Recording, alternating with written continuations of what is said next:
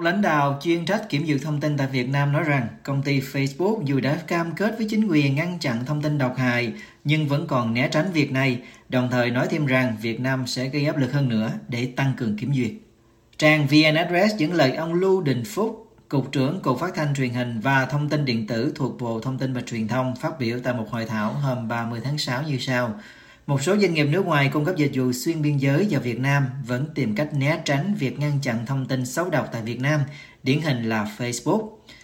Công ty Facebook có trụ sở chính ở bang California, Hoa Kỳ chưa phản hồi ngay yêu cầu bình luận của VOA về phát biểu trên của ông Lưu Đình Phúc. Truyền thông trong nước dẫn lời ông Phúc nói rằng các nền tảng mạng xã hội xuyên biên giới đã cam kết với chính quyền Việt Nam trong việc ngăn chặn gỡ bỏ thông tin xấu độc. Tuy nhiên, do sự khác biệt về quan điểm và môi trường pháp lý, việc xử lý thông tin vi phạm trên các mạng xã hội vẫn còn chậm, chưa triệt để, mất nhiều thời gian, ông Phúc nói.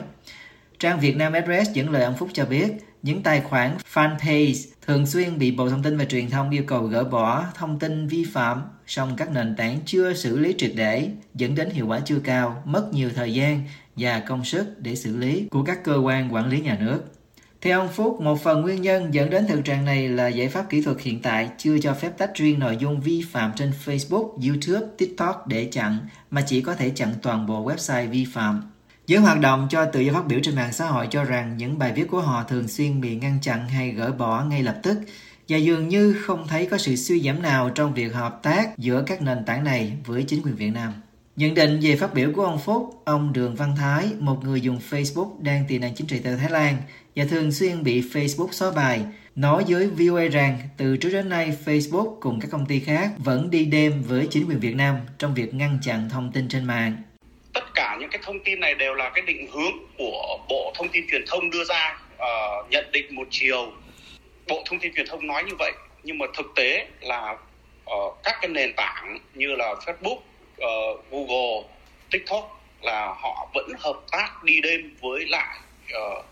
chính phủ Việt Nam. Đó bởi vì tất cả những các cái bài viết mà các cái tài khoản uh, YouTube, uh, Facebook, TikTok mà có cái sự ảnh hưởng ở trên mạng xã hội, có cái sức ảnh hưởng trên mạng xã hội đều bị gỡ ngay lập tức trong tháng 6 đầu năm nay, Cục Phát thanh Truyền hình và Thông tin Điện tử đã đề nghị bốn doanh nghiệp lớn là Facebook, Google, TikTok và Apple ngăn chặn gỡ bỏ thông tin vi phạm trên các nền tảng trong nỗ lực đẩy mạnh tăng cường quản lý các mạng xã hội cung cấp xuyên biên giới vào Việt Nam, vẫn theo truyền thông trong nước. Nhà hoạt động Đường Văn Thái cho biết rằng Facebook dường như vẫn sẽ tiếp tục hợp tác với chính phủ Việt Nam trong việc kiểm duyệt thông tin trên mạng xã hội. Thật sự ra thì uh, Facebook là họ chỉ có chịu cái sự áp lực của chính phủ Hoa Kỳ ở tại trên cái địa bàn các cái nước địa bàn của cái nước nào mà coi như chính phủ uh, làm cứng với lại uh, ở Facebook. Thì bây giờ Facebook mới thật sự là coi như là đứng về phía người sử dụng. Chứ còn ở Việt Nam thì thì Thái dám khẳng định là chắc chắn là tương lai Facebook Việt Nam sẽ coi như đi theo cái xu hướng là thân với chính phủ Việt Nam để coi như càng ngày những cái người mà chơi mạng xã hội Facebook ở Việt Nam là rất là khó khăn và uh, Facebook sẽ có cái chiều hướng có nghĩa là uh, tuân chỉ theo theo theo những cái cam kết với lại Bộ Thông tin Truyền thông nhiều hơn và sẽ chặn uh, chặn nhiều hơn. Việt Nam với dân số 98 triệu người nằm trong số 10 thị trường hàng đầu của Facebook dưới số lượng người dùng vào khoảng từ 60 đến 60 triệu theo dữ liệu của công ty vào năm 2021. YouTube có khoảng 60 triệu người dùng tại Việt Nam và TikTok có 20 triệu, theo ước tính của chính phủ vào năm 2021. Vào tháng 4 2022, Việt Nam dự trù đưa ra các quy định mới yêu cầu các công ty mạng xã hội gỡ bỏ nội dung mà họ cho là bất hợp pháp trong vòng 24 giờ, một động thái củng cố sự kiểm duyệt khắc khe nhất thế giới đối với mạng xã hội và tăng cường sự kiểm soát của đảng Cộng sản cầm quyền trong đối chính quyền đàn áp các hoạt động chống phá nhà nước, theo hãng tin Reuters. Quy định này yêu cầu gỡ bỏ nội dung và dịch vụ bất hợp pháp trong vòng 24 giờ, không có thời gian ân hạn, và các buổi phát trực tiếp bất hợp pháp phải bị chặn trong vòng 3 giờ. Nếu không tuân thủ, các mạng xã hội có thể bị cấm ở Việt Nam.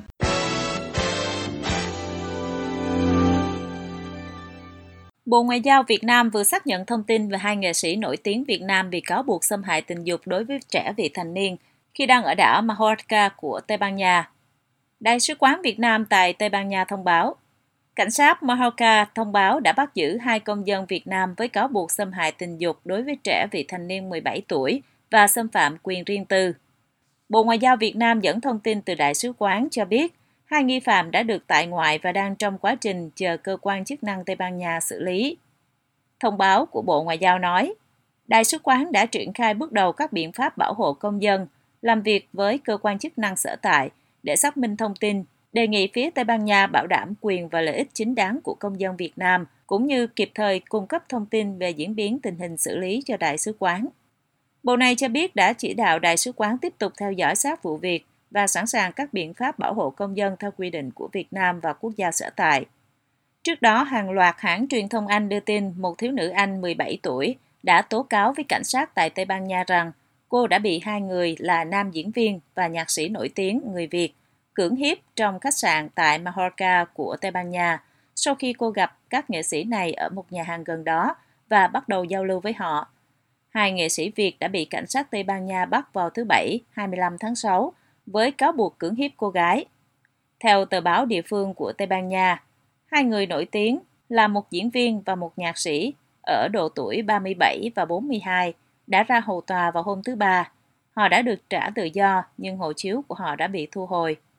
Cô gái người Anh khai rằng hai nghệ sĩ Việt đã ở một khách sạn ở San Am, trong khi cô gái và gia đình ở một khách sạn khác.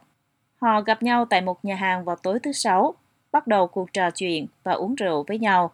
Một lúc sau, cả ba đã đi đến bãi biển và họ bắt đầu thân mật với nhau. Sau đó, cả ba trở về phòng khách sạn của một trong hai nghệ sĩ Việt Nam. Chính nơi đây, họ bị cáo buộc đã thực hiện hành vi hiếp dâm cô gái. Khai với cảnh sát, thiếu nữ người Anh nói sau khi ép buộc cô quan hệ tình dục, hai nghệ sĩ Việt đã bắt cô đi tắm để tẩy rửa chất dịch trong cơ thể.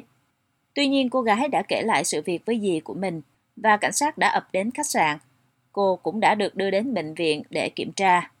Giữa lúc Tây Ban Nha và Anh đều chưa tiết lộ danh tính của hai nghệ sĩ Việt, mạng xã hội tại Việt Nam đã dậy sóng với những hình ảnh, địa điểm và thông tin trùng hợp về chuyến đi của diễn viên Hồng Đăng và nhạc sĩ Hồ Hoài Anh đến đảo Majorca trong khi đi công tác châu Âu, kể cả chi tiết diễn viên nổi tiếng này phải dùng một tài khoản lạ để liên lạc với vợ con vì lý do mất điện thoại. Tại buổi họp báo vào chiều 1 tháng 7, khi được đề nghị làm rõ những thông tin trên mạng xã hội về vụ bê bối này, ông Phạm Xuân Tài, Phó Giám đốc Sở Văn hóa Thể thao Hà Nội, nói rằng, theo những thông tin chưa chính thống, diễn viên Hồng Anh có đi du lịch ở châu Âu và có liên quan đến vụ việc đang được điều tra.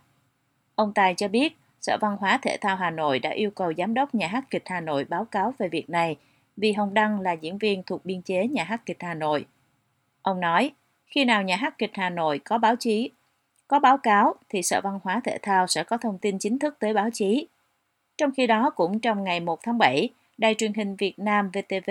đã ra chỉ thị thay thế hoặc cắt bỏ tất cả các chương trình có sự xuất hiện của diễn viên Hồng Đăng và nhạc sĩ Hồ Hoài Anh, hai tên tuổi đang ăn khách của làng giải trí Việt. Thông báo của VTV nói,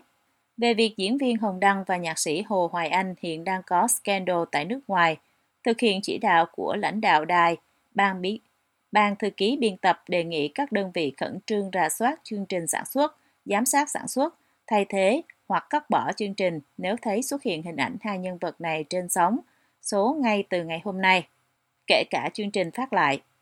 Tờ báo địa phương Tây Ban Nha Utima Ora cho hay hai nghi can đã được tại ngoại sau khi được đưa đến một phiên tòa kín, nhưng bị cấm rời khỏi Tây Ban Nha trong khi cuộc điều tra đang diễn ra. Vào thời điểm vụ bê bối diễn ra, Hồng Đăng và Hồ Hoài Anh đang có chuyến công tác ở Ý và Tây Ban Nha. Sau khi thông tin được đưa ra, tên của hai nghệ sĩ này đã trở thành từ khóa được tìm kiếm nhiều nhất trên Google.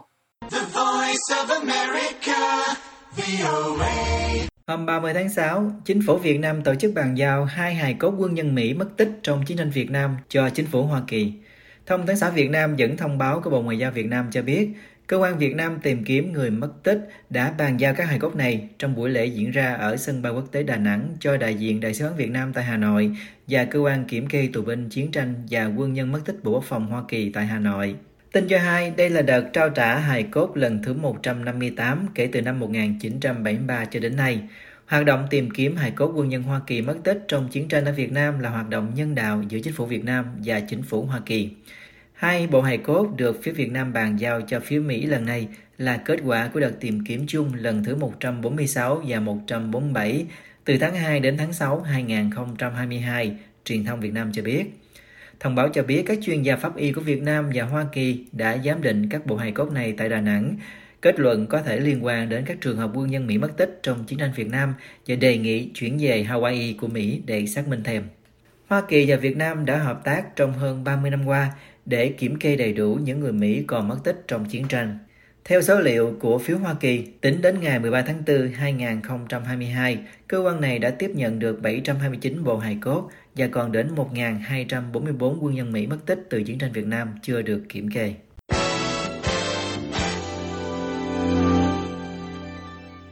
Một binh sĩ Ukraine gốc Việt vừa tử trận trong lúc tham gia chiến đấu ở mặt trận Donbass, khu vực miền Đông đang trở thành chảo lửa khi quân Nga tăng cường tấn công để đạt mục tiêu chiếm khu vực chiến lược này.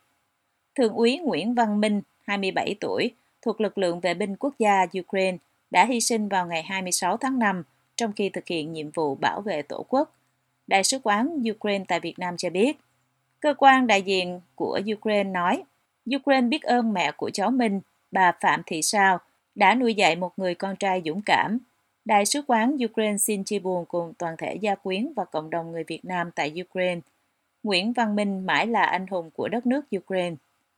Đại sứ Ukraine tại Việt Nam, ông Alexander Kaman, cho biết Thượng úy Nguyễn Văn Minh được sinh ra ở Kiev và sống ở Kharkiv. Anh đã chọn đi nghĩa vụ quân sự sau khi Nga xua quân xâm lược Ukraine vào ngày 24 tháng 2. Nguyễn Văn Minh đã tốt nghiệp Học viện Quốc gia của lực lượng vệ binh quốc gia Ukraine và từng là trung úy trong lực lượng vệ binh quốc gia Ukraine. Đăng kèm những hình ảnh video Nguyễn Văn Minh chơi nhiều loại nhạc cụ, đại sứ Ukraine cho biết Minh là một người có năng khiếu, chơi nhạc cụ, hát hay và vẽ rất đẹp. Ông nói, cháu ấy đã có những kế hoạch lớn cho tương lai, nhưng những kế hoạch của cháu đã bị tiêu diệt bởi Nga, một kẻ khủng bố và một kẻ sát nhân hủy diệt mọi thứ. Cháu ấy 27 tuổi và sẽ luôn ở tuổi 27.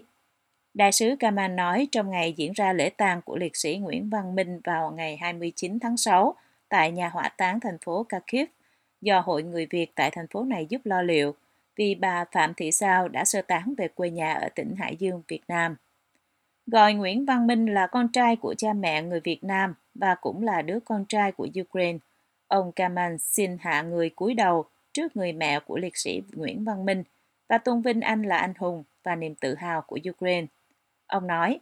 chúng tôi, những người đang sống, có ơn nợ vĩnh viễn với mẹ. Ngoài tổn thất về sinh mạng của các binh sĩ hai bên, cuộc tấn công xâm lược của Nga và Ukraine mà Moscow gọi là chiến dịch đặc biệt còn khiến hơn 10.000 thường dân Ukraine thương vong, theo Văn phòng Nhân quyền Liên Hiệp Quốc. Cơ quan này nói đây chỉ là những con số xác minh được, trong khi con số thực tế là cao hơn đáng kể.